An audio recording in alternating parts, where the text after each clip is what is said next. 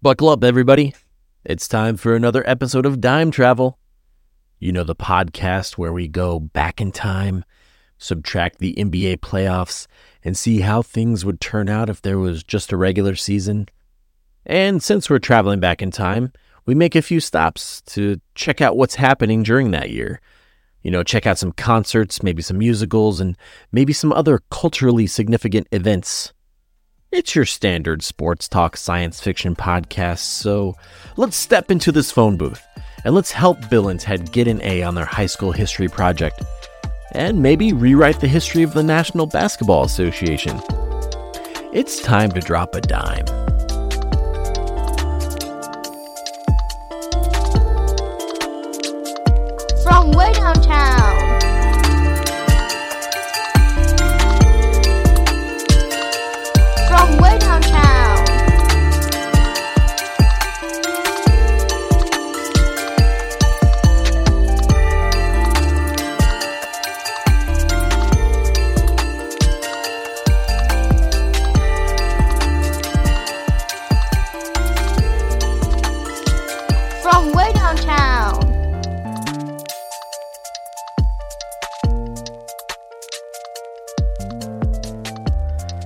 Question remains, though how do we decide who the regular season champion is?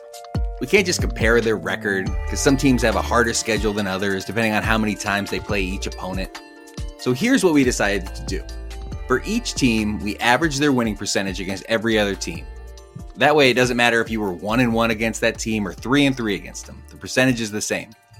Then we take the average of all those percentages and multiply that winning percentage by 82, just so we have an adjusted record out of 82 games like we're used to seeing. The team with the best adjusted record is our champion.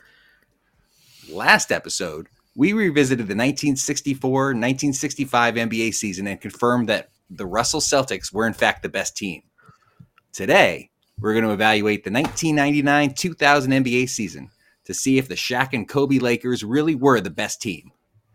My name's Kevin, and joining me today is Chris Hey, everybody, how are you? and Ryan. Good evening, everyone. So, first things first, let's start with the best part of the show the time travel week as a way to get into the 2000 frame of mind. The premise of this segment is if we're really talking about the 2000 NBA season, well, what if we could really travel back to that season? Not to change world events or to invest our money, we just get one week during the NBA season to see some games, see some concerts, maybe do some other stuff, maybe buy a jersey at a game, we'll see. This week, in honor of the movie Frequency, the uh, mediocre Dennis Quaid movie from 2000, we're traveling via Aurora Borealis. So, Ryan, why don't you start us off? If you could go back to the 99 2000 NBA season for a week, what would you do? Well, thank you guys for having me here tonight. Uh, it's Yeah, a pleasure to be here with you. And I'm looking forward to traveling by this methodology and being uh, surrounded by the beautiful colors in the sky and figure out how to get from point A to point B. Um, so, what I'm going to do is head back to December 27th, 1999, check out the Mavs versus the Lakers. It's a pretty competitive game. The Mavs had Dirk, um, and somehow he's going against a powerhouse with Shaq, Kobe, AC Green, uh, Robert Horry, and uh, potentially the or obviously their players are at kind of different points of their careers, but I still feel like it doesn't make sense how Dirk was able to hang with those guys. Do you, do Uh, you have only- memories of uh, Michael Finley at all? Uh, very rarely or a little bit. Very rarely. yeah, You don't, I you don't think, think about, about him him very often? sometimes. Yeah, probably not as much as I'm supposed to. Number four. No, I think you're probably thinking about him the right amount. I definitely, I definitely remember Michael Finley on that team because this was this was kind of like right before it became the Dirk team, and Right. The Nash team, who's who missed this game with an ankle injury. Yeah, me too. Because he was he was supremely athletic, and he actually Mhm. had a decent outside shot. yeah. I like Michael Yeah. Finley. I do remember them though. He was representing number four, I believe. Mm-hmm. Yeah, Yeah. Um, and then the following day, I'm going to check out the Raptors. Wait, wait. versus- Before I, one other thing I want to Oh. say about the Mavericks. oh, my Th- apologies. this was this was like a week before Mark Cuban bought them, wow, that is actually fascinating. and you know who we bought them from? Ross Perot Jr. what? Wow, Yeah, I don't feel like I knew that, but Wow. that is interesting. So the you guy from a Shark game- Tank. yeah, yeah, Mark Cuban. The- the Wow. How long do you think- guy. That is How- How long do you think Mark Cuban will maintain his majority shares? I don't know. I mean, once you once you get an opportunity like that, I can't imagine giving it up. Maybe 24, 25 years. Yeah, that sounds about That's right. crazy. Do you think he was waiting to see if the if the team would uh, fall prey to the Y two K crash before he? I bought do think that was part of it. That was probably smart. Mm-hmm. It And didn't then uh, the fi- basketball teams though. So No, it, not, it, yeah. we know that now. could have affected the shot clock or something, Ooh, or the game true. length, or Mhm. score keeping. Um, and then the following day, I'm going to check out the Raptors versus the Rockets. Close game. Raptors had Vince Carter, Tracy McGrady, Muggsy Bogues, and uh, I feel like I didn't really appreciate those guys as much as I should. I mean, Vince Carter I had appreciation for, and Tracy I eventually came around to him, but I just feel like I missed a little nostalgia for those players. I like T Mac, but awesome. Yeah. he was awesome, but not not not really starting until the next year. Like he was still like coming off the bench in Toronto. Yeah. but Right. I was He's gonna got some highlights. He's got some highlights though. Yeah, he I was gonna just tell people in the crowd to like watch out for that guy. He's gonna be good. They'd be like, What are you talking about? Mhm. And then I guess there were some other players that were on these teams that might be worth mentioning. uh, like like Hakeem Olajuwon and Charles Barkley Yeah, those those guys are pretty good. hang, hanging on the end of the bench. Guys still from the '84 draft. Have been in the Yeah. league so long. franchise. Stevie and Stevie franchise. franchise. Yeah, so I thought those would be a good good couple games to check out. And then a few days later, December thirty first, going to go to Inglewood and check out the Red Hot Chili Peppers and their Californication tour. Got some good songs on those albums there, or that album there, and uh, I think it'll be a great concert to go to. High energy and a little bit nerve wracking right before Y two K the day before. Do you know? Do you know who was opening that opening that show? Uh, I, I forgot for the moment. So there were some good opening acts on on that tour. The, the, the second U.S. leg was the Foo Fighters were opening for them, Oh, uh, wow. like right before the Stone Temple Pilots were opening. But you, you, I think you got stuck with 311. So Ah, Sorry. dang. Should have chose differently. But yeah, it, it was interesting to see the the variation or options of opening acts based on Yeah. where they were. yeah, and then uh, I always like to check out a movie, and the Matrix came out this year, much little much earlier, March thirty first, nineteen ninety nine. But I remember seeing that in the theater with some of my friends, and it was just mind blowing. And I think I rank it up there as one of my favorite movies. So I would love to check that out again. I think it was. I think it's it's definitely one of like the five most memorable in theater experiences I had. I remember being Yeah. blown away in theaters. Incredible. Yeah. And for me, it still holds up, just the whole concept. And as we mm-hmm. move closer to more AI stuff and robots, computers, I mean, hmm it, it very well could be a, a real premise. Yeah, can't wait. I could be. Yeah, a I'm still not convinced we don't live in the Matrix. Exactly. There's no way to know way for sure. No way to know. There's not enough then- landlines though anymore to jump in and out. That's the only problem. So, Yeah, we'll have to figure that part out. You guys don't have landlines? No. there's just not as many in general, but no, I don't have one. I think it, part of my bundle, I technically have a landline, but we don't have a phone for it. Okay. Well, you're good then. Yeah, you'll you'll be the chosen one. I guess I we have to also. I get always kind of telephone suspected booths. that. Telephone booths. Yeah, that would be another source of transport. It's true. Mm-hmm. Maybe that's how we should have time traveled. Via, well, Via- I'm sure via there- there'll be times. There'll be times to do that. Yeah, yeah. And then uh, be excellent to each other. Okay. I realized the my last aurora borealis spectrum of light is leaving, so I'm gonna have to head back. All right. What about what about you, Chris? What's your plan? Um, not much. Um, no, you know, the first thing I want to say is that I, I watched this movie. Did you watch this movie? Did you ever watch the the time travel movies? Uh, for the fre- the frequency? Yeah, did you watch it? No, I did not watch it. This one. It's, I mean, it's hard. It's hard to get through it. Um, it's it's not very good, especially considering Dennis Quaid carries it. But it's not really a time travel movie. I mean, he gets a, some kind of transistor radio that can communicate to his dad, who passed away. Now, is know, his like- dad in the same time as him? No, he's in it. So so the communication time travels across the, the aurora borealis. Okay. and he's able to alter the past and affect the future, which to me is fine. I actually think it's a cool way to travel and Uh-huh. you know, with today's technology, we could maybe use this radio frequency to to to actually move particles. Um, so I'm not saying it's impossible. I just I just didn't know if you actually watched it and knew what we were referencing. I just I figured one of our listeners would probably eventually chime in on the you know and correct us there. So I just wanted to get ahead of that. So- I don't I don't know if that's correcting us. Was was were we wrong? That's that's time travel. It was just it's information traveling through time, but Fair. changing changing events by I don't know. fair. I'm sorry that you what did you watch it because of this or had you already seen it? I'd say general curiosity. Uh, no, I watched it because of the podcast. Yeah. That's Okay. where did you okay? Where, where did you find it? Oh, sorry, no Oh. free ads. No free ads. Sorry. oh yeah, I don't want to plug that. Um,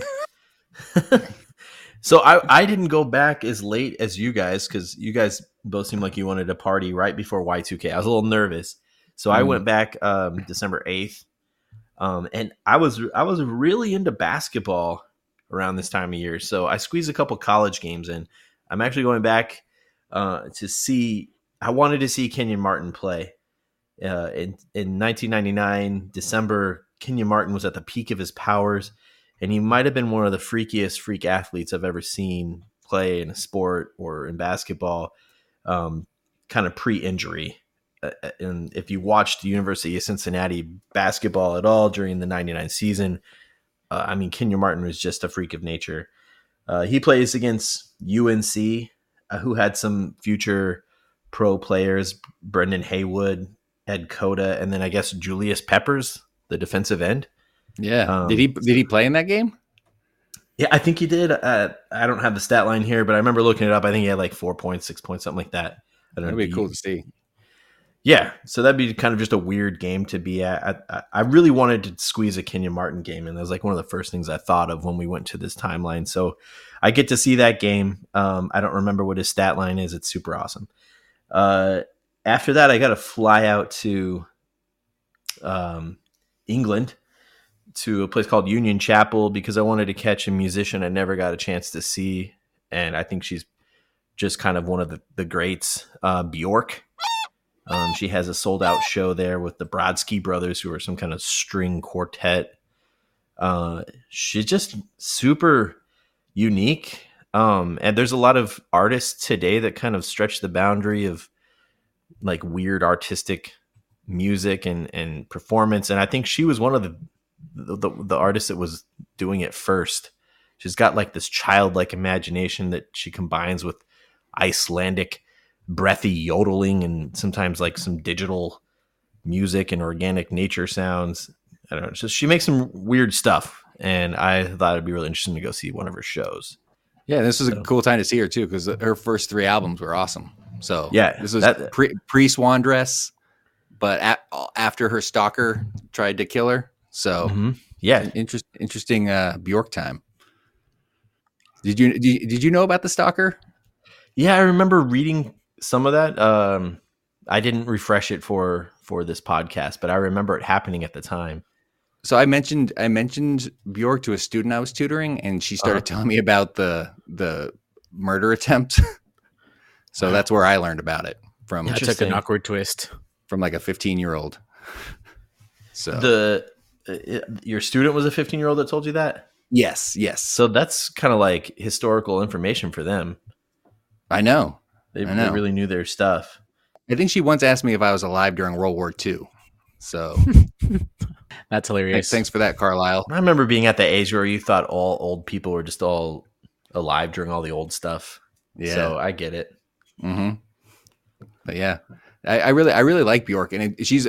You can actually hear her with with that with the quartet. She released an album, uh, Family Tree, that has a lot of cuts that feature them, and she really has like a, a perfect style of of singing and of performing to mix with like a lot of different musical styles. So to hear it the way it, it normally was performed, and to hear it with a with a string quartet, it's it's very different, but it, it fits.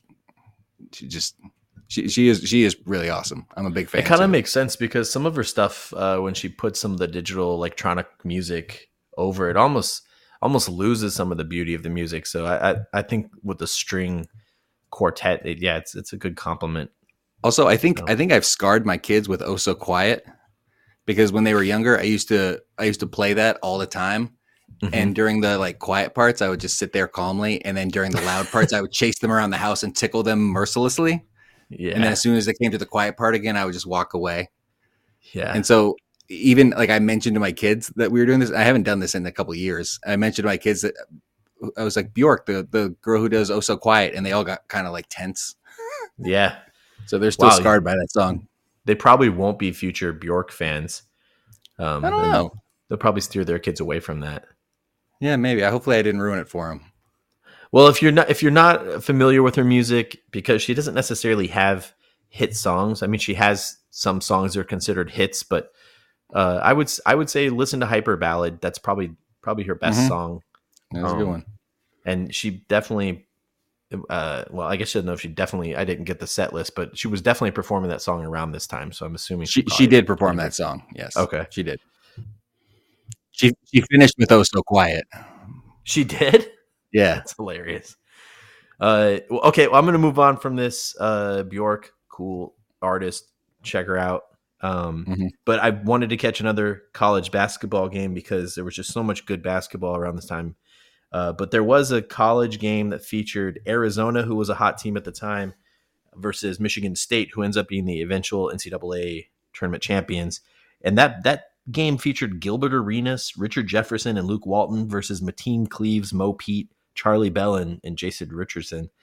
Uh, so a lot of future pro players kind of playing a, a fun version of basketball. I remember watching this Arizona team and this Michigan State team in, in the tournament, and both very fun brands of, of college basketball. So It is it is weird too to see the list of the players on this team and see that Michigan State won the title with their Yeah. Mateen Cleaves and Mo Pete and Charlie Bell versus like Gilbert Arenas, Richard Jefferson, and Luke Walton are all three NBA players who had memorable moments. Yeah. Yeah, it's kind of surprising that Arizona isn't the eventual tournament champ out of these two uh, teams. Yeah. Mateen Cleaves kind of has that like uh, n- never quit, kind of shorter, stocky guy, sort of like a Kirby Puckett build. Yeah, he did have a he did have a Kirby Puckett build. Yeah, um, I, I remember he, he played really well in that tournament. and There's a big reason why they why they took the. I think tournament. I think the Kirby Puckett build's known as the Badonka Dunk. I think. you know who else has it is Darius Rucker. Who do you Yeah. So, yeah, that's right. Um, And expect on. you connect those dots. I mean, only only here at uh, what's the name of our podcast? Uh, dime travel. We're going with Dime, dime, travel. travel. Only at Dime Travel do we connect those dots for people. Uh, the last thing I want to do is I I would be really upset if I didn't catch Allen Iverson. He was injured during most of this time I was touring around, so I had to kind of wait for uh, him to come or for uh, Toronto to come to town, and and um, so I catch him in Philadelphia, uh, and I get to see T Mac and Vinsanity, uh, young versions of those players, and and Muggsy Bogues. Uh, but yeah, Allen Iverson had 37 points in this game. I think he jacked up something like 34 shots. Sounds right. Um, I think he was eight of 13 or eight of 14 from the free throw line. Just, just a terrible, terrible statistical performance, but just classic Allen Iverson all over the place. I think he had like a steal, a block, seven rebounds, seven assists. Just this was all about AI from the Philadelphia side. So yeah, Allen Iverson was awesome. That'd, that'd be a really cool person to see play. Yeah, that's my week. Kevin, where are you gonna let the great Northern Lights take you? Well, so so first, before I before I send some information back in time, um, I wanted to talk about a couple things that were near misses. For one thing, there, there was a cool show that was a Fiona Apple Jurassic Five show that I thought would be cool to go to. Yeah, Also, I was trying to. There was some cool uh, TLC was on con was was performing. They were they were touring. I thought that would be be a cool thing to go. Also, also touring at this time during this season, I think was the first concert the three of us ever went to together, which was Really? uh, which was Guster in uh, Madison, Wisconsin. really? Wow. Yeah, because it would have been our sophomore year. No, it would have been our freshman year of college. Right. and and we drove out there, and That is crazy. yeah. So that was during this NBA season, but didn't go to any of those. But was nostalgic for the for it. It looked cool. Uh, so I, I I based my whole thing around going to watch Phish perform at Big Cypress on New Year's Eve. So it's supposed to be a legendary Phish show. There, there were times I there have been times in my life where I've listened to Phish. Um, I've never been a huge Phish fan, never seen them live, but this it seems like it would be a, a really cool show to be at. It was they played for multiple days. They it was like eighty thousand people there on New Year's Eve. This is Y2K New Year's Eve. They started performing at 11 p.m. and played till till the sun came up. So it would have been. I feel like that would have been a really cool experience to be at. Yeah, So starting off there, really that's awesome. in- Really that's in. Florida. Uh, not doing anything for a couple more days. I feel like I'm gonna need a couple days to recover from that. Um, but uh, two days later, on January second, I'm gonna go watch the Raiders play at the Chiefs. Uh, not a not. It's not a great week. This was week 17, so there's a lot of a lot of games had blowouts, a lot of resting players. But I think this was our first year playing fantasy football together. Yeah, that sounds about right. I think this is the year where we where we started that just our own website, and I was manually calculating the scores every weekend. This is before we like signed up at on on like a, one of the bigger sites. I think we did. Remember we did like a three man team or a three man league rather.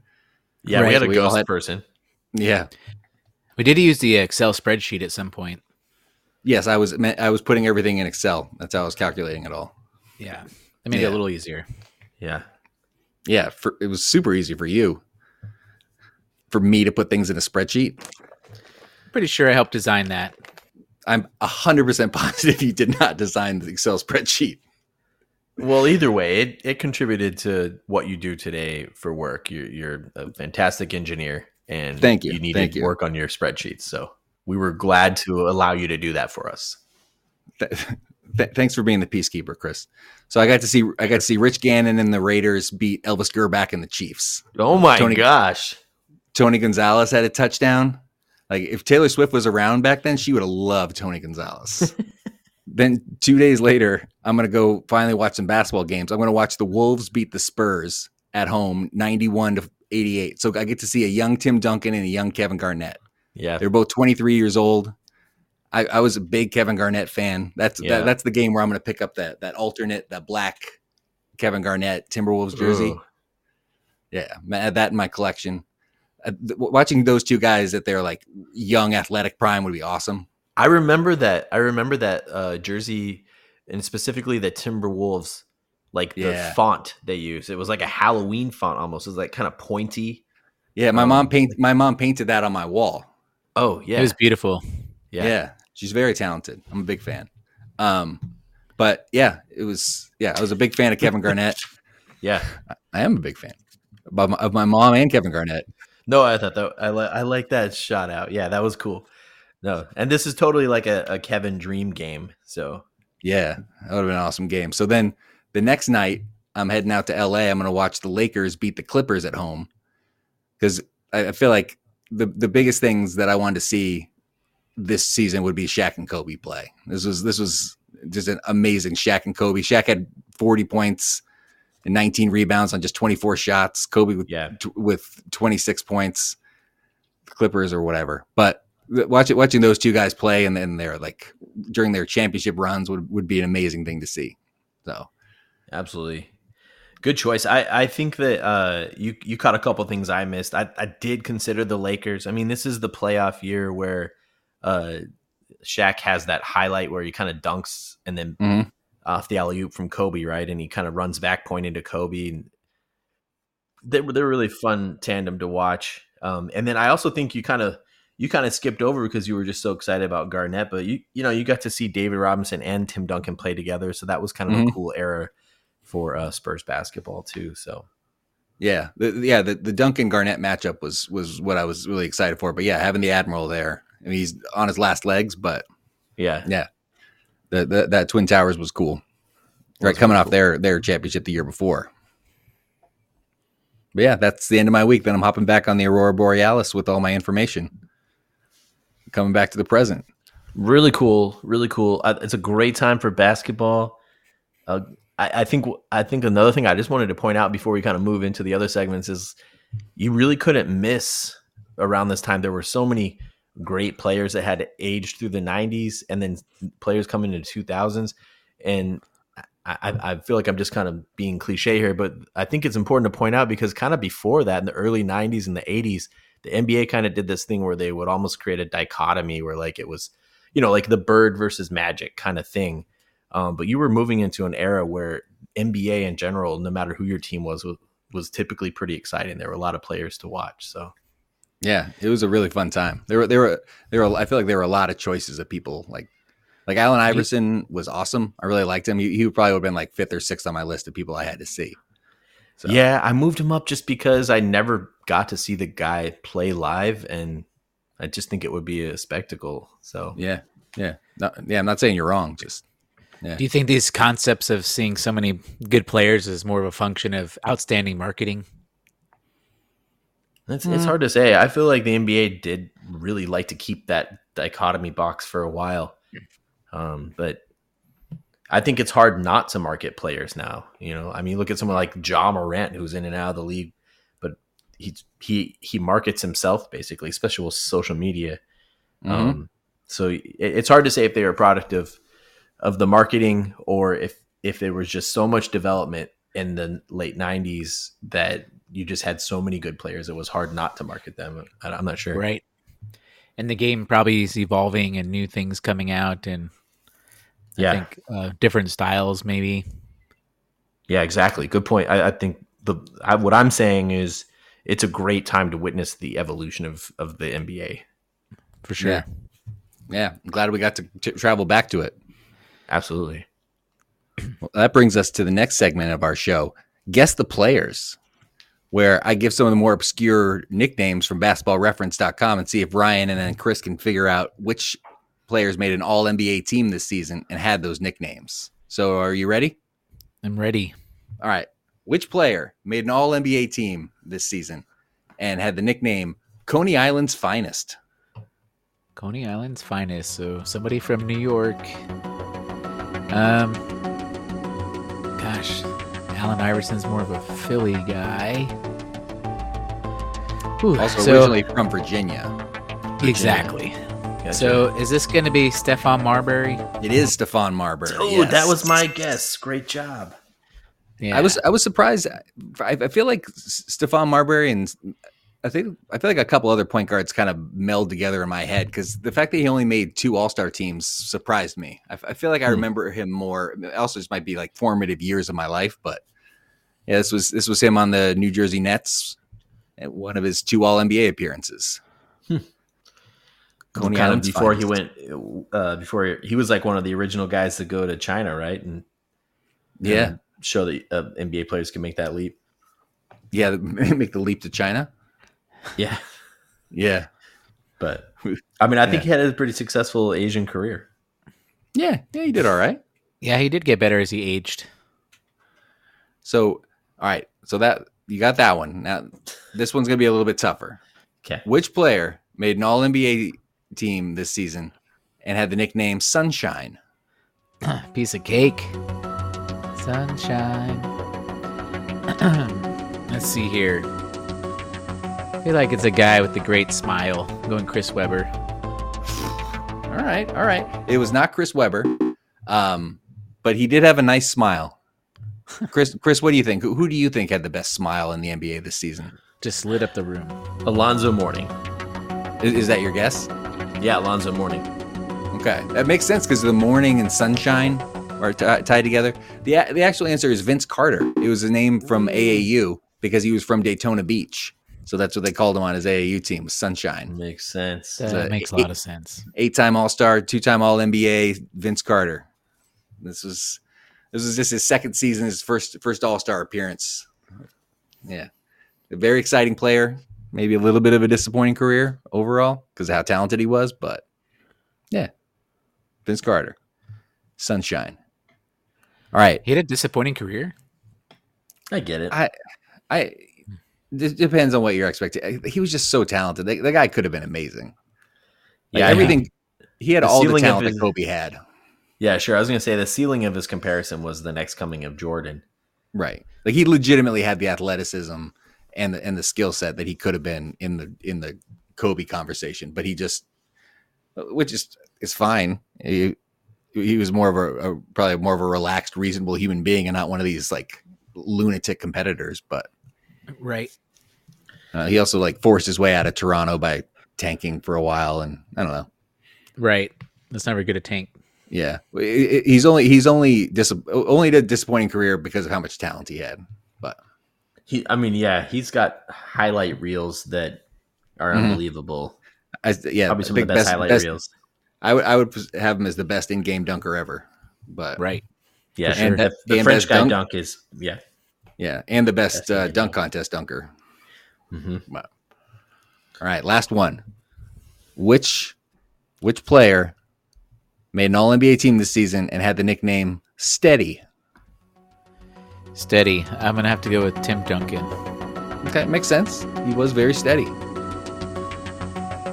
Sounds like it's not right. No, Chris is going to get this one. I'm just gonna go with Eddie. Eddie It's Jones. Steady Eddie. Steady Eddie Jones. Uh, It's always Oh, these wow. rhymey ones. The rhyming guy. hmm Mhm. Three three time All Star. This was his only All NBA appearance.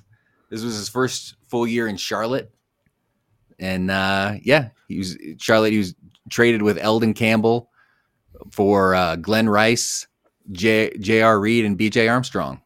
And So then he was ready to play. yeah, he was all steady. Eddie was always ready to play, but Yeah. I bet he did well. He did. He did. He, he, he see. I wasn't disappointed in his career. I feel like he reached his potential. Let he be the best he can be. Yeah, exactly. Yeah, more rhymey stuff. Love it. Yeah, you did it. All right. So now that we've done, finished guessing the players, it's time to count down the top three teams with their adjusted records. See who the boom, champion boom. is this year. So the number three team with an adjusted record of 57 and 25, so it's a one one game bump over their actual record, was the Indiana Pacers. This was uh, a team led by a combination of J- uh, in his prime Jalen Rose and n- near the end of his career Reggie Miller. Jalen Rose won Most Improved Player this year. Austin Croshere was fourth in MB, in not MVP in Most Improved Player voting. Uh, Dale Davis was eighth in rebounds per game. Mark Jackson was on this team, ninth in assists per game. It was like a, this was a cool team. And a lot Super of cool a lot of interesting players. Yeah, absolutely. I mean, we're running through all these big name players in the late '90s and early 2000s, and this this Pacers team went to the finals against the Lakers, right? Mm-hmm. They did. So That's incredible. yeah, I mean, you can't sleep on this team either. No, I would not sleep on this team. Uh, Rick Rick Smits. Like, I love Rick Smits. Yeah. yeah, he was an OG seven footer, and you got So Mark is- Jackson. Yeah, this was a really this was an old team. It had Reggie Miller was 34, Mark Jackson was 34, Rick Smits was 33. Mama, there goes that man. Yeah. That's what happened. Chris Mullin was on on the bench on this team. That's kind of weird. Yeah, he was really old. he But only started two games, so I don't know if it's Yeah. really. But I know he's just he's a memorable player, but Sam Perkins, almost forty years old. started zero games. So if we shouldn't mention Chris Mullin, I don't know if we should mention Sam Perkins. Fair, But fair. all right, so so what what reference do you think from this year would would fit this team? Hmm. That is tough. So I, I I thought I felt like I felt like the movie that came out in '99, Final Destination, fit them because the universe just had it out for them. You know, th- their their prime coincided with the Bulls' prime, Hmm. and then the Lakers dynasty. Hmm. Like this this is this was a a runner up team that ran into just a, a couple of Ooh. buzzsaws. Totally. And you know what? You know what? Because it goes even further. Because doesn't this team leak into the malice at the palace? It does. I mean, I mean, Reggie Miller hangs on just a little bit longer because that team had some real potential, right? And uh, I think if there's a final destination, it's so I don't think Reggie was on that team still, but th- that that team probably I think that team was the favorite to win in 2004 2005. he I think it either the 2004 was. I think he either was on that team at the beginning and was hobbled, or like had played with him the year before and kind of helped. Uh, th- He has a connection because I remember watching the documentary recently, and and he's on it talking about it. And he, you, you're right; he may not have been exactly on that team, but I know that he was kind of part of of their origin story. Yeah, I Um, mean, yeah. So they they really, I think they were the favorites that year, before the Malice at the Palace. Yeah, That was an Uh, awesome it- team. But yeah, the, the, universe just didn't want them to win. that's a reach, but I, I, I think it's part What? of the final destination. Yeah. No, I'm saying my adding that on Oh, is kind of a reach, but if that's No, where it you're right. Reggie, to- Reggie was on that team. Yeah, he was Yeah, right. I, I don't think yeah. he's maybe at some point he was. No, he was a, coming off he the was a bench. starter. He was 39, but he started 66 games for them that year. Oh, okay, okay. That's really impressive. Yeah. But yeah, so I, I feel like fin- I feel like they were the final destination team.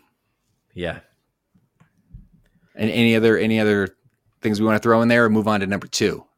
you know what? I think that that was complete. I'm satisfied. What about you, Ryan? Yeah, I think that's a good summary. Okay, good, Yeah. good. All right, moving on to the number two team, the Portland Trailblazers. So they had a 59 and 23 adjusted record, which was the same as their actual record. This team had Scottie Pippen, who was second second team all defense, and not a single player on this team averaged 20 points a game. No, not a single player on this team was in the top 20 in the league in points or assists or rebounds or blocks or steals. This was just a really well-rounded team. This team Weird. goes like 11 deep with players where I'm like, oh yeah, that guy was on this team. Yeah, all the way down to Jermaine O'Neal. Yeah, all the way down to Stacey Augmon. Oh my goodness. Stacey Augmon, Jermaine O'Neal, Bonzi Wells, Greg Anthony, Detlef Schrempf, Arvydas Sabonis, yeah. Damon Stoudamire, Steve Smith, Scottie Pippen, and Rasheed Wallace. like a bunch of really oddly relevant players on this team at different points of their career. Like Scottie Pippen near the end, Rasheed Wallace in his prime. But a lot of these guys were near the end, but yeah, It's kind of hard to tell, like, if you're coaching this team, do you have a good problem or is that a struggle with who to plug and play?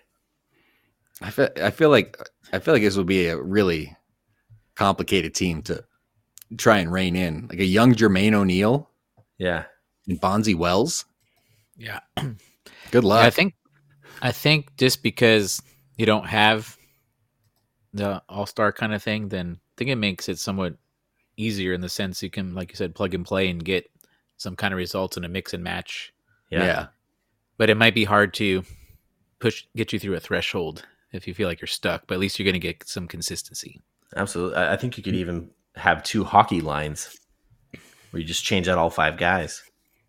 Yeah, it's true. And this team, this team was really competitive in the playoffs too. Like the, we just talked about the Pacers who lost to the Lakers in the finals in six games.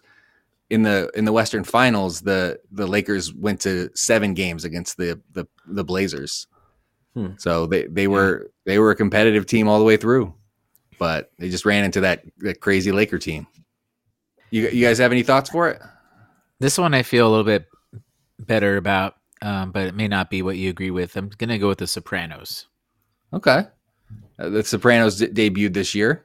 Just a really good so- lineup. hmm Yeah, I just feel like um, yeah, we got like we talked about, got a some players you can put in there, and they're going to work together as a unit. You're going to get the results you need. And is that what the is that what the Sopranos did? I think so. Okay, Since I never saw it, I'm just going to go by the title. you, you Yeah. should watch it. It sounds like it's really good. I'm Yeah. gonna. I would probably go with Super Smash Brothers, That's what I had. Super Smash Brothers. Oh, dang. but It- for the it- same logic that Ryan's using, though, I, I think it works. It could work for both. It, it was a, an odd but compelling collection of characters. You know, like where, where else are you each going to see? different abilities? Yeah, Luigi, Luigi fighting against Link. You know, fighting against Mega Man's in it, isn't he? Mm-hmm. I think so. Weird yeah. collection of guys. So like, Yeah, Mega Man's where else, are you, where else are you going to see Arvydas Sabonis playing with uh, young Bonzi Wells? You know, I mean, if you're a skateboarding nerd, you could probably make the same argument for Tony Hawk Pro Skater.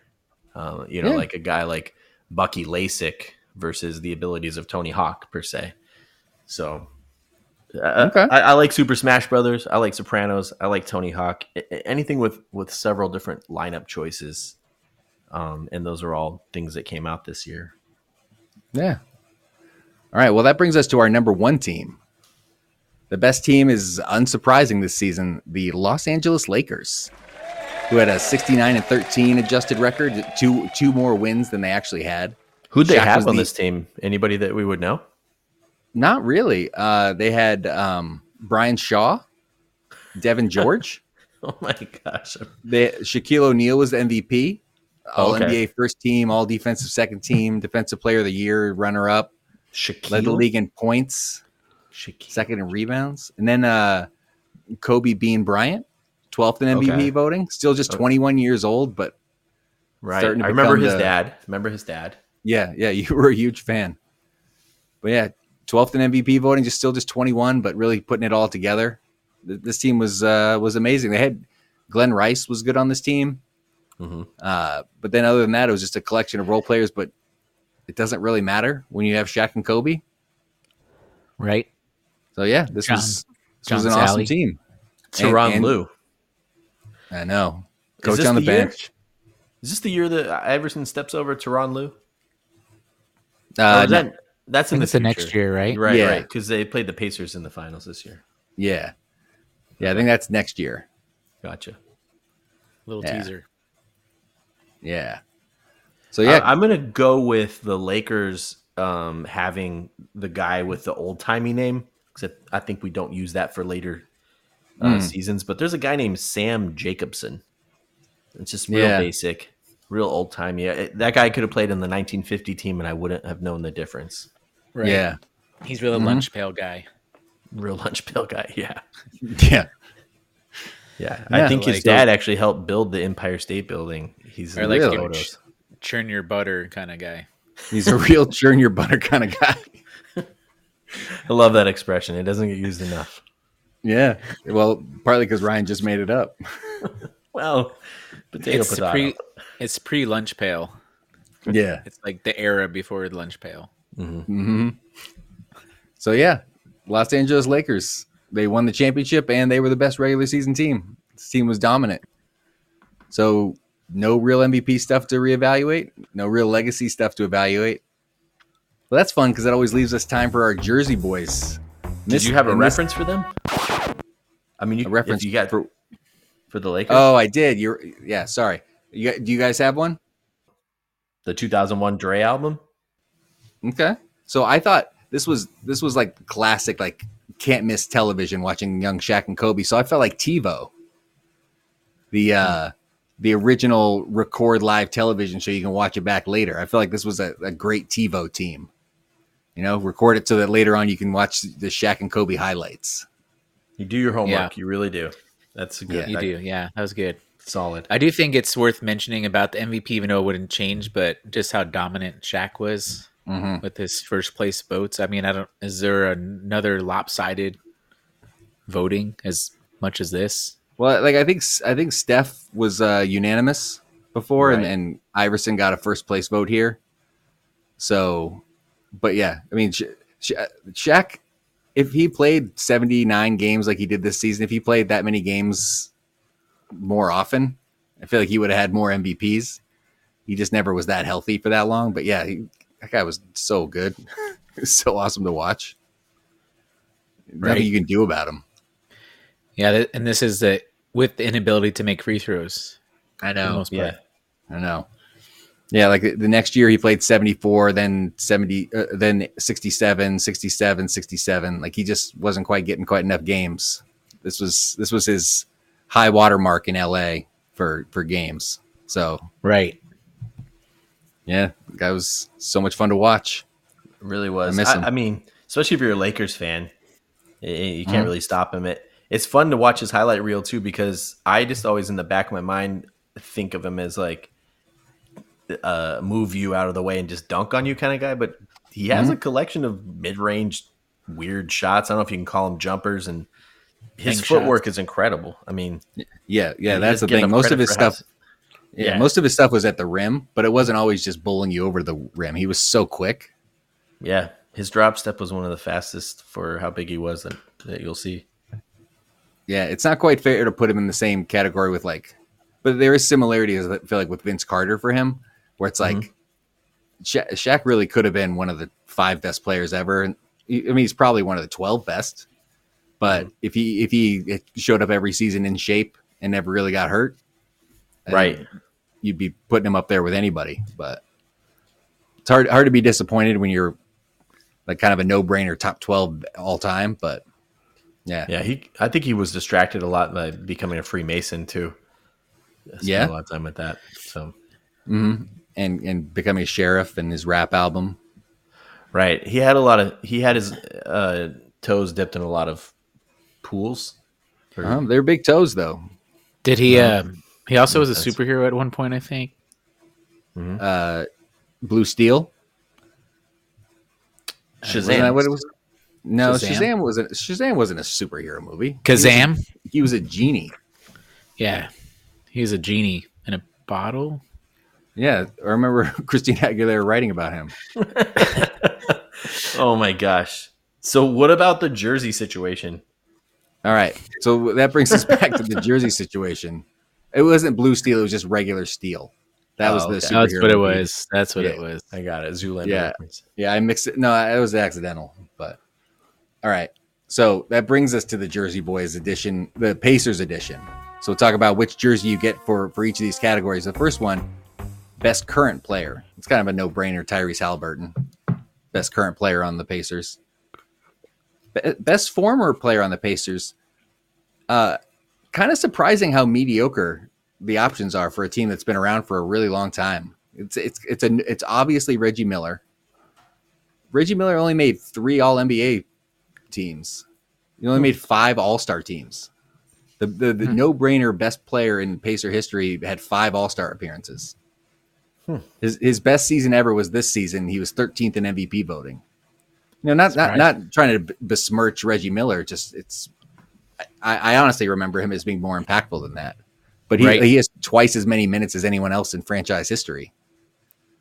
This is like leads them in points, assists, steals, games. He's even ninth in rebounds. He wasn't even much of a rebounder. He just was. I mean, he's like he's like the no brainer face of the Pacers, but Right. makes you wonder how like it, really might only be like 10 years before Haliburton would be considered better than him uh, on the all-time pacer list. Yeah, it's kind of crazy too because uh, you know Springfield, Massachusetts is genuinely concerned or considered the the birthplace of bath- basketball. But I think when you look at a movie like Hoosiers, Indiana has like a deep history with, with the the sport of basketball too. Yeah. So it is kind of surprising. So not, not much to debate with those two. Now now we get to come to the hipster choice, the the jersey that you show up to the game and people are like, "Oh, that's a that's a real fan of the team. That that person really roots for this team." So I, here are some of the candidates I have out there. Rick Smits, who was second in the team in the franchise in games, only had one All Star appearance. Uh, Dale Davis, I feel like is a, a little bit more obscure version of Rick Smits. He had some uh, played a lot of games for them, also only one All Star appearance. I thought Jermaine O'Neal, maybe. Um, he Yeah. he wasn't on the team for his whole career. He had three All NBA appearances and six All Star appearances on this team. So he he had more All Star appearances as a Pacer than Reggie Miller. Probably And the the player who was the most destroyed by the malice at the palace. Yeah, Such a car- a ridiculous career trajectory just ruined by one Yeah. event. yeah. But yeah, Uh, okay. I also throw in there Roy Hibbert, just just because again, this is more like people who who had a reason to really root for the who people who would root for this team would have an emotional attachment to, and I could really see people. Roy Hibbert was like a real force in the playoffs for like two seasons, but I, I could imagine being a fan of that team and really having fond Roy Hibbert memories. Hmm. and then the last one I want to throw in there was Danny Granger Yeah, I love Danny was- Granger. Really good on that team before injuries derailed him. But Yeah. one All Star appearance and then had started having knee problems and was never really the same. But Dang. yeah, I see Paul George in the next category, and that that hurts. yeah. But So I think what- it's probably right. So who would you go with for hipster choice? I feel I feel I feel like it's. I kind of want to say Dale Davis, but I feel like Dale Davis or Rick Smits. I like Rick Smits personally. Wow. Yeah, I, I, gosh, I'm surprised. You don't think Jermaine O'Neal or Danny Granger? I feel like Jermaine O'Neal was maybe too good for it. That's what he I think. Those, Yeah, yeah, I was gonna say yeah, the same thing. That those players are, I think, um, too well recognized. I mean, of course, people know Rick Smits, but I just feel like mm. to have that jersey, that's a real fan. Mm-hmm. Hmm. right. And Jermaine O'Neal had played on a lot of other teams too. Like he wasn't. is true. Yeah. Boy, I my vote would probably go with Smits though. Sorry, Ryan. All right, let's go. Let's go Smits. That's what I was saying. I agree with you. Yeah, Oh, I thought you were saying Dale Davis. I, I just I like Dale Davis is just a little bit more uh, more obscure, but Rick Smits was obviously the better player. But Rick Smits, uh, according to this stat line, is second in games like played with Indiana with Indiana Pacers. with the Pacers. Yeah, second in games, points, and minutes for the Pacers. Third Yeah, I think and if there's a blocks. Yeah, uh, if there's a if there's a tiebreaker, uh, that probably does it for me too, just because he's he played for them Yeah. for so long. So so I think Rick Smits is a good choice for that. So that brings us to the most annoying jersey, which I always think of as different types of annoying. Like it could be embarrassing, could be kind of corny, could be obnoxious. So I, I feel like there's a really strong candidate for this, which of course is Ron Artest, Metta World Peace, Pacer All Star, but ruined the uh, 04-05 season because he punched a fan and derailed one of their best teams ever. But they, feel like his jersey got tore, and someone threw a beer on him. Uh huh. So Yeah. Yeah, I, I just I, I think I don't think people are gonna. You walk into that arena, no one's like, "Oh yeah, Ron Artest." like they're, they're more like, "Oh yeah, I forgot about that." You know? yeah, I think whoever wears that jersey has to have it like torn down the middle too, or like stretched Yeah. out. Game worn. Mm-hmm. So I have a, I have a couple other candidates here. So it, in in some of these, again, part of this is more the corny and kind of embarrassing type of annoying jersey.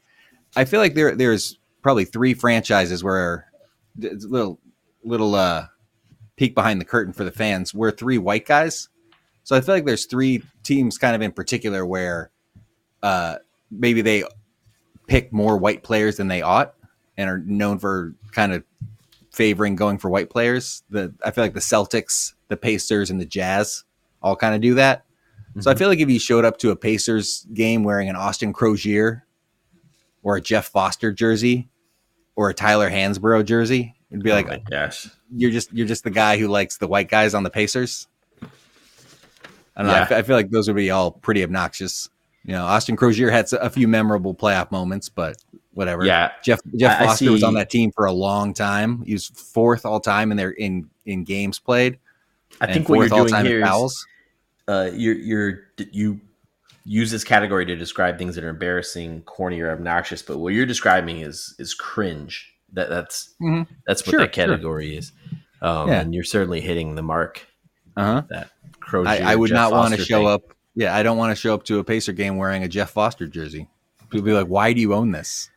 I think Rick, Rick Smits gets a pass on that. Right. He was Um, good. He was really good. He was an all star. He was second in games and points and minutes. But Just a Foster- likable guy too. Yeah, I feel like Jeff Foster is is a good example of this. Also, Tyler Hansbrough because he was a lottery pick. That was a lottery picked. Uh, I mean, he was not very good. Psycho Tyler. Yeah, and then a couple other names I put on here. Paul George? Question mark? Because I, I don't know how fans of that team feel about it. He did leave pretty early, but he also had some good years there. So Yeah. I I don't know how the fans would feel if you have a Paul George jersey. If they'd just be like, if they'd be annoyed, or if they if they have enough distance to remember it fondly. I don't know. I don't think And they'd then- be too upset. Yeah, I don't I don't think so. But then the I last agree with team, Ryan. yeah, and then the last one I put on here was Lance Stephenson, just because he's mostly known for the blowing in LeBron's ear meme. So I feel like that's just kind of an absurd. jersey. I feel like there may be some teams that where he would win, but I feel like Ron Yeah. Artest is, I don't know, some Yeah, real I love- Yeah, go ahead, Yeah. Ryan. Ron, Ron Artest obviously had the the biggest moment, but um, I feel like Lance Stephenson's a close behind him in the sense of just being super annoying, and Mhm. you know, I feel like a lot of his, I don't know if you call them highlights, but a lot of his films are like him just trying to annoy players Mhm. and not necessarily playing basketball.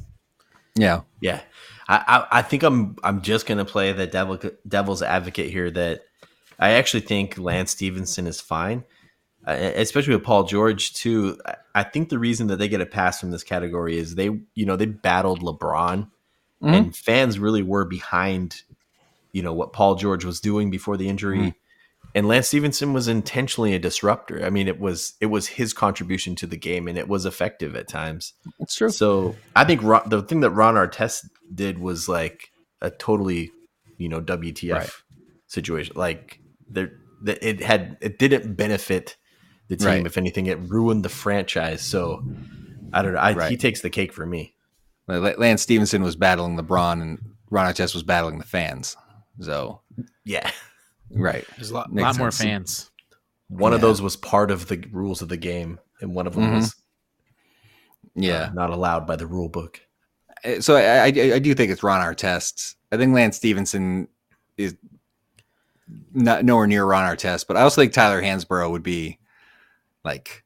Mm-hmm. I, I also think about it from the flip side of like, if they told me, like, y- we have three guys who want to come sit next to you at this game. One of them's wearing a Ron Artest jersey, one's wearing a Lance Stephenson jersey, and one's wearing a Tyler Hansbrough jersey. Mm-hmm. Like, I feel like I would be pretty annoyed by the Tyler Hansbrough guy. Yeah. Yeah, I think if I, I think we're not giving enough clout maybe to that Hansbrough jersey because he was a lottery pick and he Mhm. was just atrocious in the NBA. And I mean, he I- de- definitely, yeah, he seems like the, the kind of lottery pick where if, if you if you showed people a picture of Tyler Hansbrough and said he was a lottery pick, I feel like most people would be like, was it the Pacers, Celtics, or Jazz? Mhm. You know, like right. no one else was going to take him in the lottery. So Yeah. I don't know. I like how he and Croshere went to the same barber. Yeah, Yeah. I feel like Mhm. you guys are being pretty hard on him. I mean, I know he didn't excel to the point of a lottery pick, but I don't feel like he was that much of a bust. Uh, Was he that Really? much of a bust? he was. I mean, he was bit scored a lot of bust. buckets. I mean, like he he The- probably averaged double digits. He did. I mean, again, He, one one think he did. season he did, but yeah. that's what I'm talking about. that one season. See, I think I think you I think you're looking at it from supporting Tyler Hansbrough perspective, and I understand that because to compete in the NBA and score points is Yeah. But I, I think if you look at it from the perspective of a Pacers fan, I think Mm-hmm. as soon as they announced his name on draft day, people were like, "You got to be kidding me!" he Oh, was I just gotcha, so yeah. hyped up in college, and nobody Mhm. really wanted to take him as high as he he climbed. He, just- he really did well in the college game. He was kind of like uh, Laettner. Like, Yeah. it's- you just Like, knew he if one really of- wasn't going to be that good in the if one of my sons had Tyler Hansbrough's career, I'd be so proud of them. Like you started Exactly. 50 games in the NBA. That's, That's so what I'm many. talking about. Yeah. But see, If I was you're rooting coming for a team and they pick someone in the lottery who started 50 games, I'd be like, Yeah. why did we pick them? So I don't know. I guess I guess it all it's all relative. I think that's what we're learning this episode. Depends. It, expectations are important. right? are, yeah, you know, send it across the Borealis. Exactly. Just got to send it across the the Borealis. Absolutely. Yeah, Right, what is year was he else that we- drafted in? He was Oh, drafted. Uh, no, I was just I was going to wrap up, but uh, he was drafted in 09. 09. And he was the 13th overall pick Yep. in that draft. And that was a draft with like Blake Griffin and James Harden. There, were- there were a lot of good players, and they got Tyler Hansbrough. Yeah. well, let's those see, players let's- are probably gone already. Yeah. That's true. Yeah. They could have had Jrue Holiday. So is Hansbrough. Yeah. it's been gone for a while. Yeah. Jrue Holiday was in that draft. Yeah. He would have been better. Yeah, I like him. Yeah, Drew Steph Holiday's Curry, good. too. They had Steph Curry No way. in that draft. well, I mean, he wasn't available at 13. He wasn't available, yeah. right? Uh, He's really he's really too small compared to Hansbrough, anyways. The, the picks right before you're right. The picks right before Hansbrough were DeMar DeRozan, Brandon Jennings, Terrence Williams, Gerald Henderson, and then Tyler Hansbrough. So they have a stat called value over replacement player, Mhm. where they Warp. compare your yeah VORP, where they compare your stats to what an average player would be, and just see what your what your overall value was. And if you rank the 2009 draft by VORP, he is number 34. And you know what his total VORP for his career was? J- James Harden's VORP is 78 for his career. Steph Curry's is 60 68. Blake Griffin's was 32. Tyler Hansbrough's was zero. That's He was good. exactly replacement level for like five or six seasons. Like, Hmm. it's fine. I'd be so proud of my sons. That's what I want you to focus on. but I would not, uh, as a 13th pick, it, it would bum me out. Okay. So, yeah, Boy, point made. it's all, it's all relative. I'm still so proud of my son. Yeah. Yeah, I, I, it sounds like uh, it's a Turbo the Mouse situation for you. I want sure. that one. For sure. Yeah. Yeah, so Pretty Yeah. great season. A lot of great Mhm. players. Yeah. Wrapped up neat. Congratulations neatly. to the Lakers, Jack and Kobe. You guys were you guys were great. I'm proud of you. If those are my sons, whew, I'm glad they finally got their flowers on this podcast. finally. Yeah. All right. Uh, oh, I'm wearing that Smits jersey though. Did we pick which category we have to wear? No, because I think if we did that, we have to compete for it. We have to see who gets the pick. 'Cause I don't want to get stuck with the Ron Artest, the game worn. Yeah, who wants that? Yeah. Yeah. Well, All right. So anyway, that that that brings us to the end of our 2000 episode. Next next episode, we're gonna go all the way back to 2020. See Okay. if- yeah. See if the uh see if the Lakers can hold on to their bubble title. wow, that's gonna Wow. be so weird. I'm gonna get That my shot. I'm gonna get my shot. Yeah. Everyone get boosted. Do your own research. All right. Absolutely. Th- Any anyone who listened, thanks a lot. Appreciate yeah, it. thanks. so Thanks to much. listeners. Have a great night. Have a great night.